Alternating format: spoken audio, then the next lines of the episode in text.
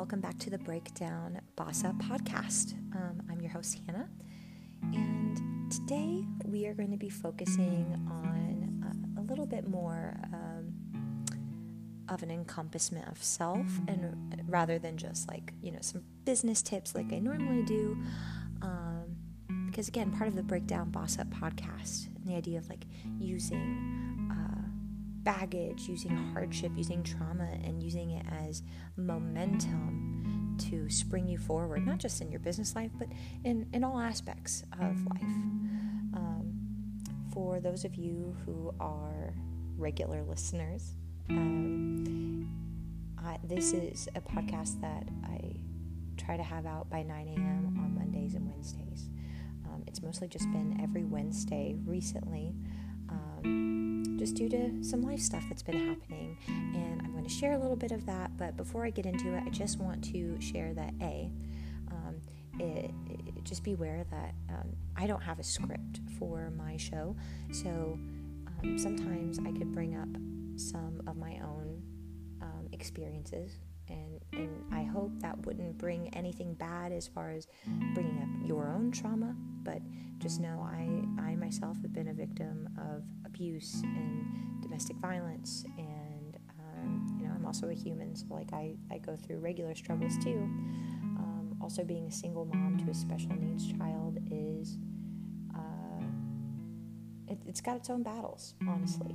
So I just want to lay that out there, just in case anybody, I just don't want to trigger anybody.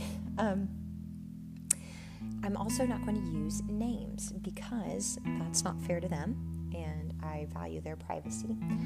And I ask that if anybody knows me personally, or knows, or thinks they have an idea of who I'm talking about, I would really prefer don't contact these people. Please don't share any names and comments or anything. As far as that, I only share my experiences in order to better. So after that disclaimer, let's go ahead and get into it. So today, like I said, is an encompassment of self, and part of defining ourselves, right, is it's kind of like dating ourselves. We over time, it's like we kind of get to know what makes us happy, what makes us sad, what motivates us, what demotivates us,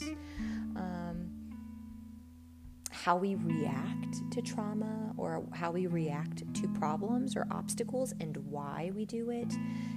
We learn our love language, both how we give love and how we accept it. We learn how we attach to people and things, and I feel like every time, people are always like, oh, well, I'm on this journey of growth, almost like there's supposed to be some sort of, destination. And it's like, I feel like if something is in a constant state of growth, right? We don't say that a plant is on a journey of growth. We just know it's constantly growing. We just say it's doing what plants do. Now we can say that we're going through growth spurts, where it's like, I'm growing at a little bit of more of a rapid pace than I normally do, right? And that's typically uncomfortable. I mean, think about it. When you were a kid, maybe not everybody has this sense of self, but I remember when I was a little girl, I would wake up in the night screaming and crying because my legs were just killing me because I would get tall. And I want to say I was around 7 or 8 when I really felt it, but I had just horrible leg pains. My mom would come in and have to try to rub my legs for me and help me stretch, but not just Charlie horse. It literally just felt like this generalized pain, and it was just my bones stretching. Growth in any sense is going to have pain associated with it. And sometimes people take hardship. So let's say you lost a job, or maybe you're losing a relationship, or maybe you're just in this weird place where it's nothing's really changing. You just feel so uncomfortable, which is crazy because it's wow, I felt comfortable doing whatever this was a month ago, but now I'm not, right? So that kind of a scenario would be a gradual growth spurt. or a realization of growth. Like if you were to check your height compared to last month, and it's like, oh, I grew a couple inches, right? But, you know, then if you go through like a loss of a relationship or a job or a career or even a vision that you had for your life, like a dream that you've had for your life, if that were to somehow be inaccessible or that were to shift or change, that is a pretty stark, that would be a trauma, you know? And again, I define this every podcast. Trauma is not always a bad thing. It's just something that we come up against, and it changes our view of the world around us, our environment, or our core value, you know? So it doesn't always have to be a bad thing when we experience a trauma, right? But yeah, so this idea of going through a growth spurt, you know? I will say I've had the most uncomfortable past 3 years of my life. I went through a lot of huge life changes so fast. I got married in a very fast way and super young, and I got caught up in the needs of another person and was allowing myself to be manipulated away from what my own goal was, to serve their needs. And before I knew it, I was pregnant, and my body was going through these vast, uncomfortable changes on top of my mental state. I don't care what anyone says. You know, I get it. Women have been having babies for thousands of years, millions, billions of years.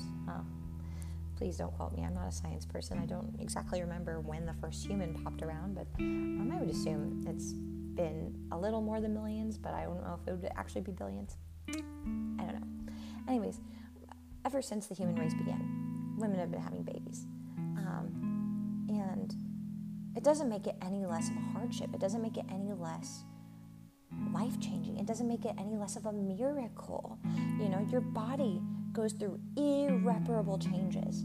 I tell this all the time. I've always been a very vibrant person. You can ask anybody who knows me. I've always been very upbeat, very positive outlook kind of person, even on the heavier side, you know, and then even after I lost my weight, always very energetic, and I always felt like I had this like inner child youth aspect about me, even as an adult. And even though my age is still pretty young, you know, I'm only 28, and after having my son, I genuinely feel like a 56-year-old. I feel so old, and I feel like I've lived so much, and partially like experiences, that's true, but my body has been through so much just having a child, and I mean, there's women who are my age who have like 4 or 5 children, and I mean, they're Spartans, you know, and not saying that bodies aren't amazing if they haven't had a child or if they choose never to have a child, you know what I mean? I'm just saying the process that your body goes through is definitely irreparable. It's such a different magnitude. It's truly this great swift switch that happens. And so I just wanted to pull that up there. That's a huge, huge life change right there. And then I went through a divorce, you know, while being a new mom during the pandemic and losing. And I had already come from a shift of I wanted to be an actress. I was trained to be an actress, and my goal was to like lose weight and go back into it. But then, you know, when I got married, I kept putting that back. I was like, oh, I'll be able to do it eventually. You know, I'll get back to it. But then I had to let go of that when I had my baby. Not saying I can't ever be an actress and the dream's dead. It's just going to be harder. The journey to it's going to be different. And I definitely didn't see my life, you know, when I thought about my first marriage or having my first child or my career or where I was going to be at this age, to be anything like it actually is. And that was, I had to mourn that. I had to mourn the loss of my dream, I felt. I had to mourn the loss of this person that I perceived my ex-husband to be, even if that truly wasn't who he was, what I believed he was. I had to mourn the sacrifices I made for that.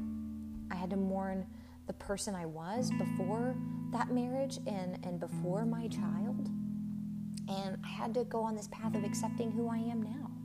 And I'm still on that path, you know.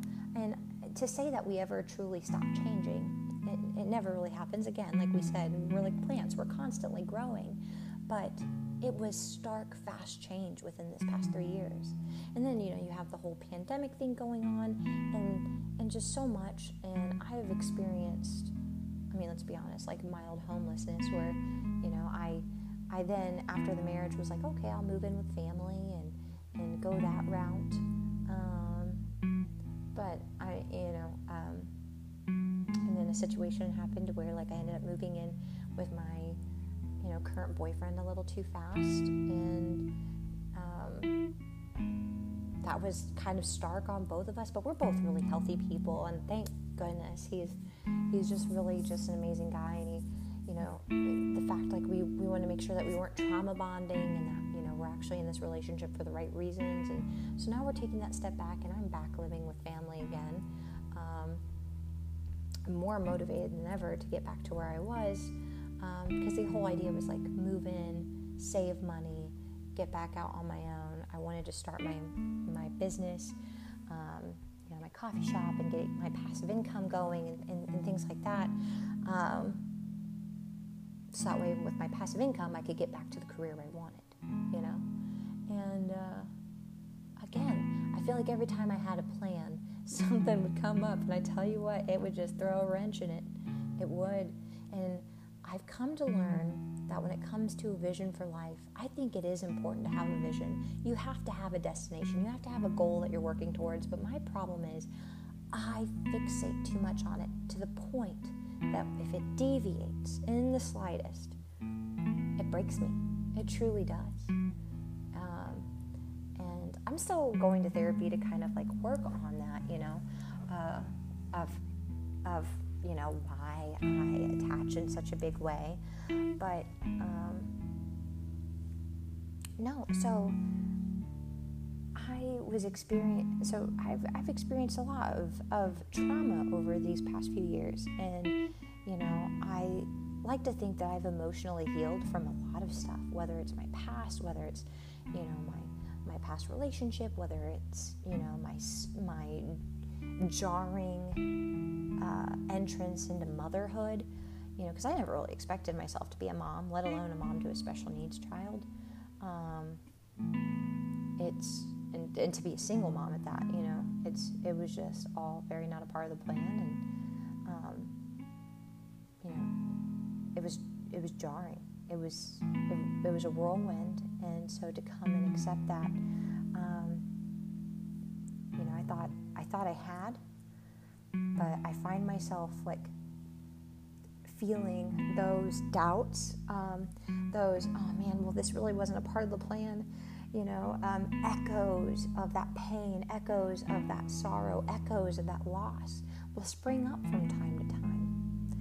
And unfortunately, the past couple weeks, I've let myself drown in it. You know what I mean? I really have. Where I get afraid to face things because I feel I am so beaten down at this point that there is no way to get back from it. And I know a lot of people feel that way, you know? It's like, wow, I spent $120,000 to go and be an actor. Do you know how many times I've heard someone say, well, you chose the wrong major? But you know what? I don't regret my education at all. I don't. I got an amazing education as an actress.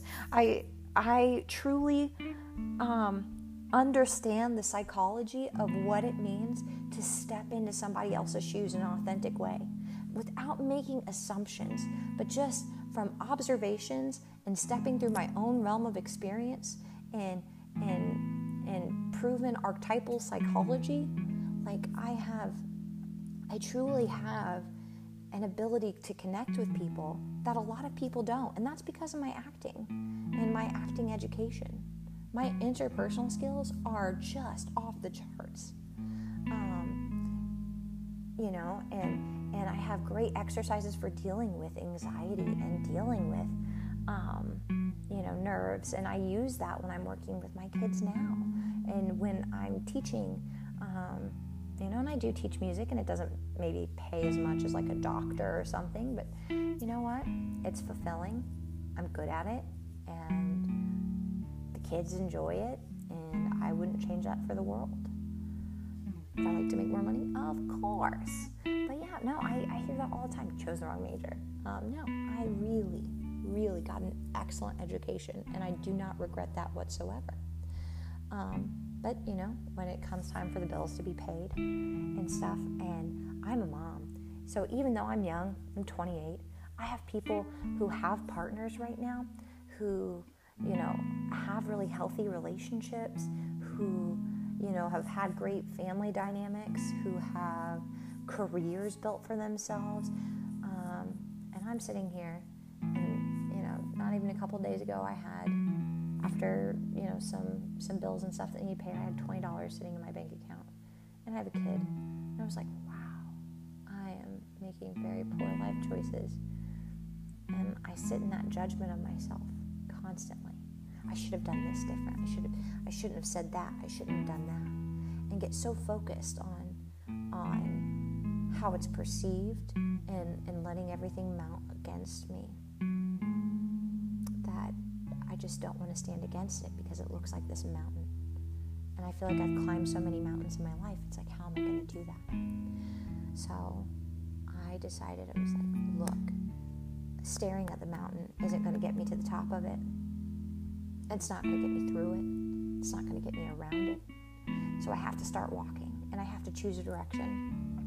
So if right now my music business is the only thing that's keeping me afloat, then that's got to be consistent, and I need to focus, and I need to recenter.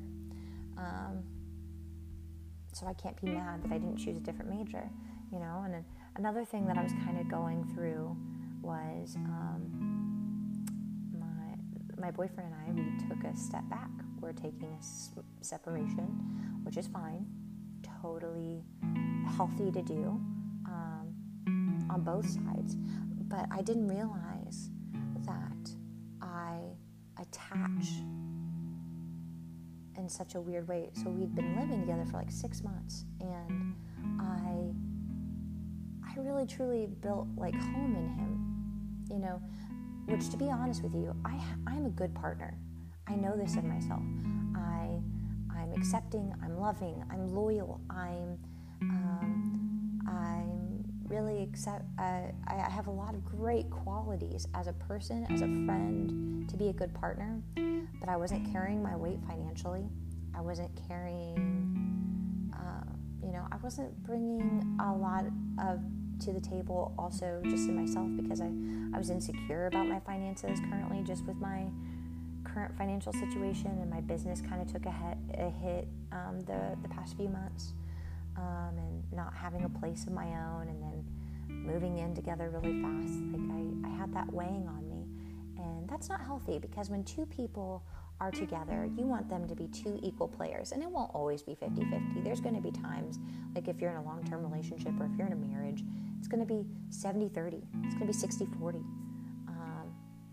you know, and it hopefully doesn't last long, but it could last, you know, maybe a bad month or a bad year, you know, but especially at the beginning of a relationship, you really want to be 50-50, you want two independently happy, healthy people, where it's like, you know what, we're doing our own thing, we're living our best lives, and we kind of just want to share it with each other. You know, it's even if it's like that 10 minutes before you go to bed, and it's like you just want to share your successes, your lessons, your sorrows at the end of the day, kind of deal. So we took a step back to better achieve that, and give ourselves space. He had some stuff he had to work on, and I clearly, with my finances and my own independence with my business again, needed to take priority. I took it as such a rejection in myself, because I already had those insecurities that I wasn't enough, that I wasn't pulling my weight as a partner, that I have this baggage, you know, because let's be honest, as a single mom who dates, it's really hard to think about someone else accepting your child. And not saying this is the case, he's great with my child, but that's a worry that you have.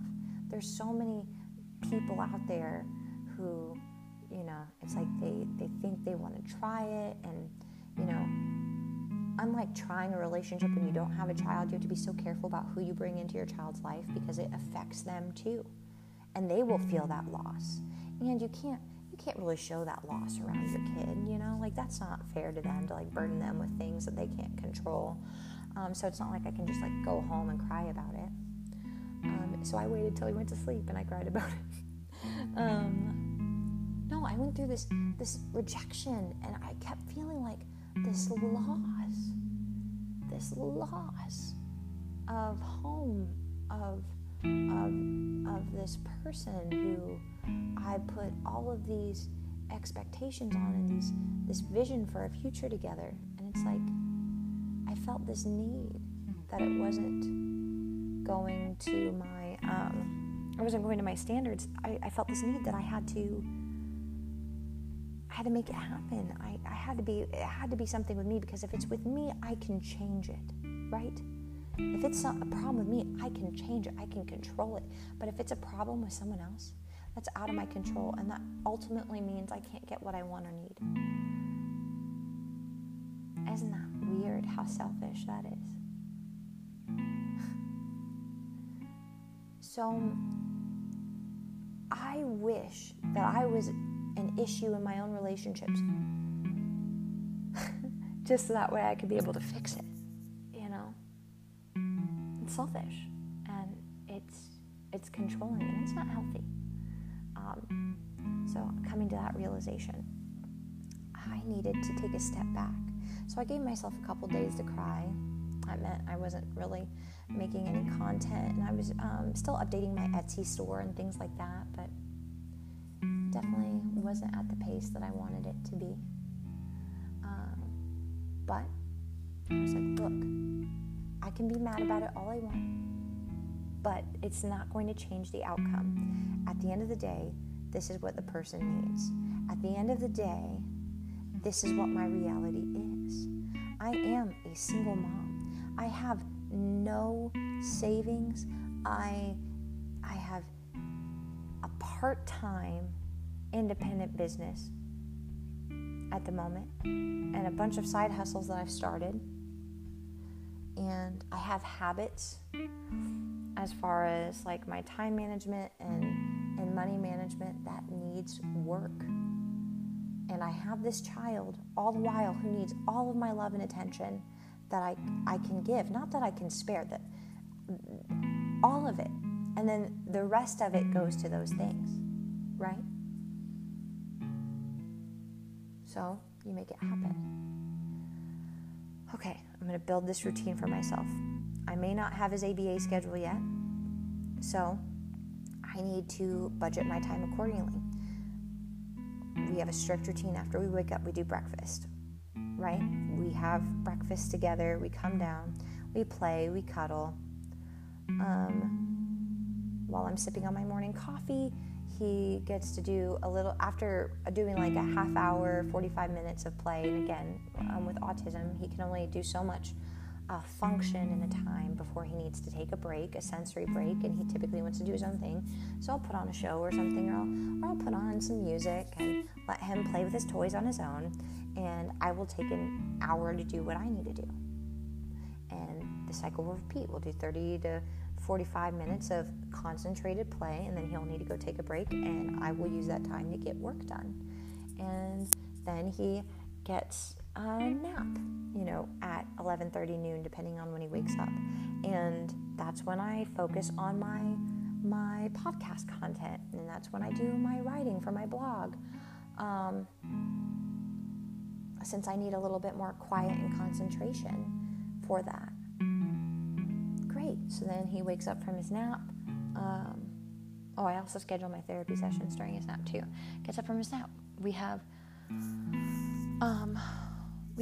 lunch, or you know, we do have lunch, and then the cycle continues of playing, and then I do some chores and playing again, and I start getting ready for work, and then he gets a bath and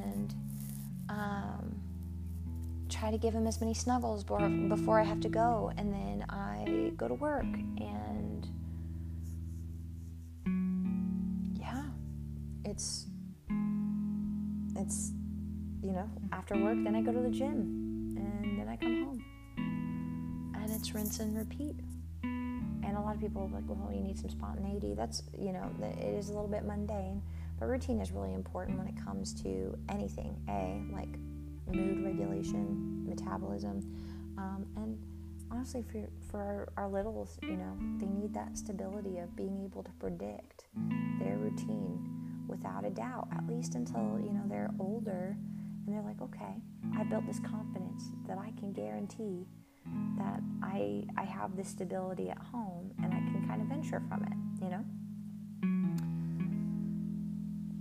So I built that schedule, and I've really been sticking to it, and I'm finally in a better place where I'm like, okay, I'm ready to start doing content again. I'm in a better emotional regulation.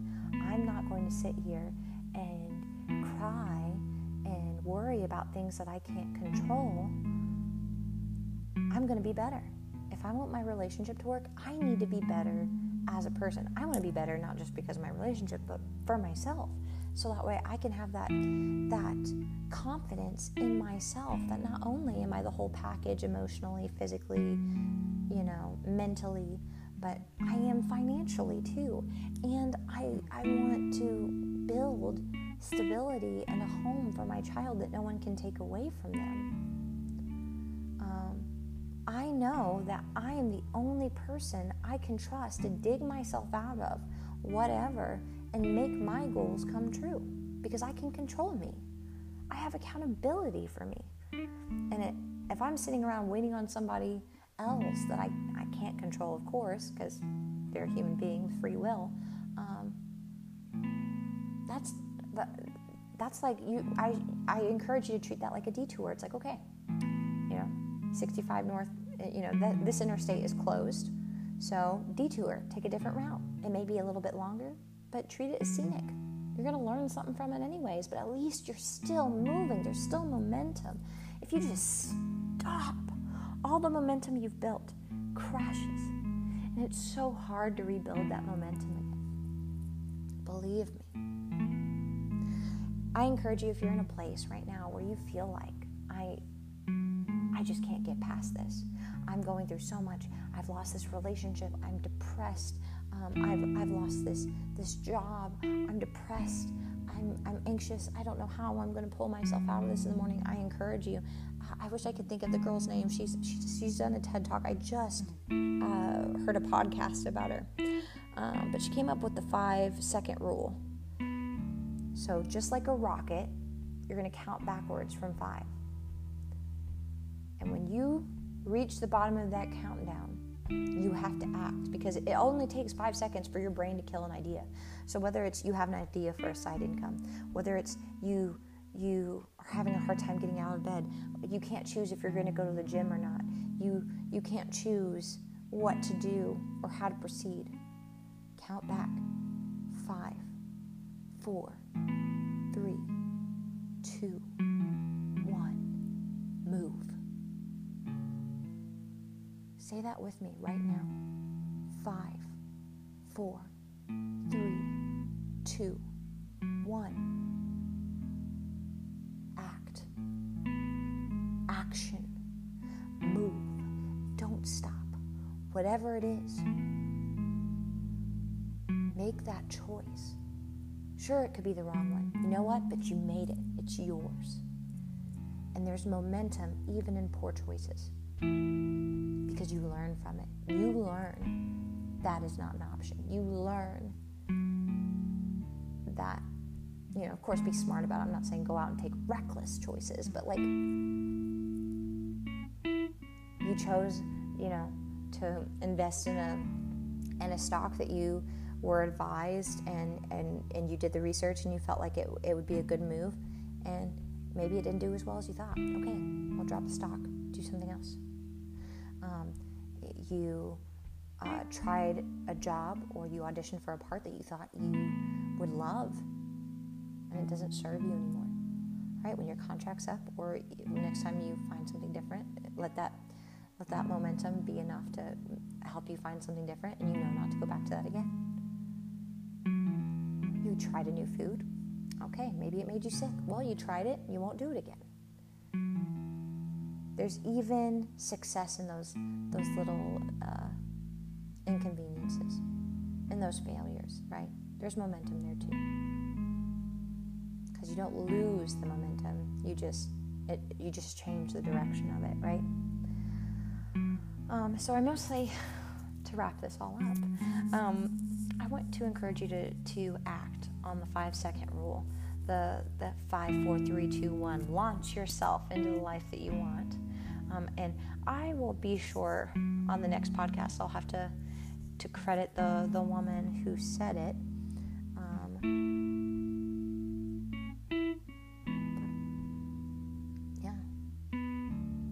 Thanks for sharing your coffee time with me, guys. Next session, we are back to the Monday, Wednesday sessions. And we will be back to the business. Actually, the next episode I'm going to share with you, I did 30 days of passive income ideas that I found on TikTok, and I'm going to share the ones that were hits and ones that were misses. So I really look forward to talking to you guys on Monday at 9 a.m. So have a great weekend.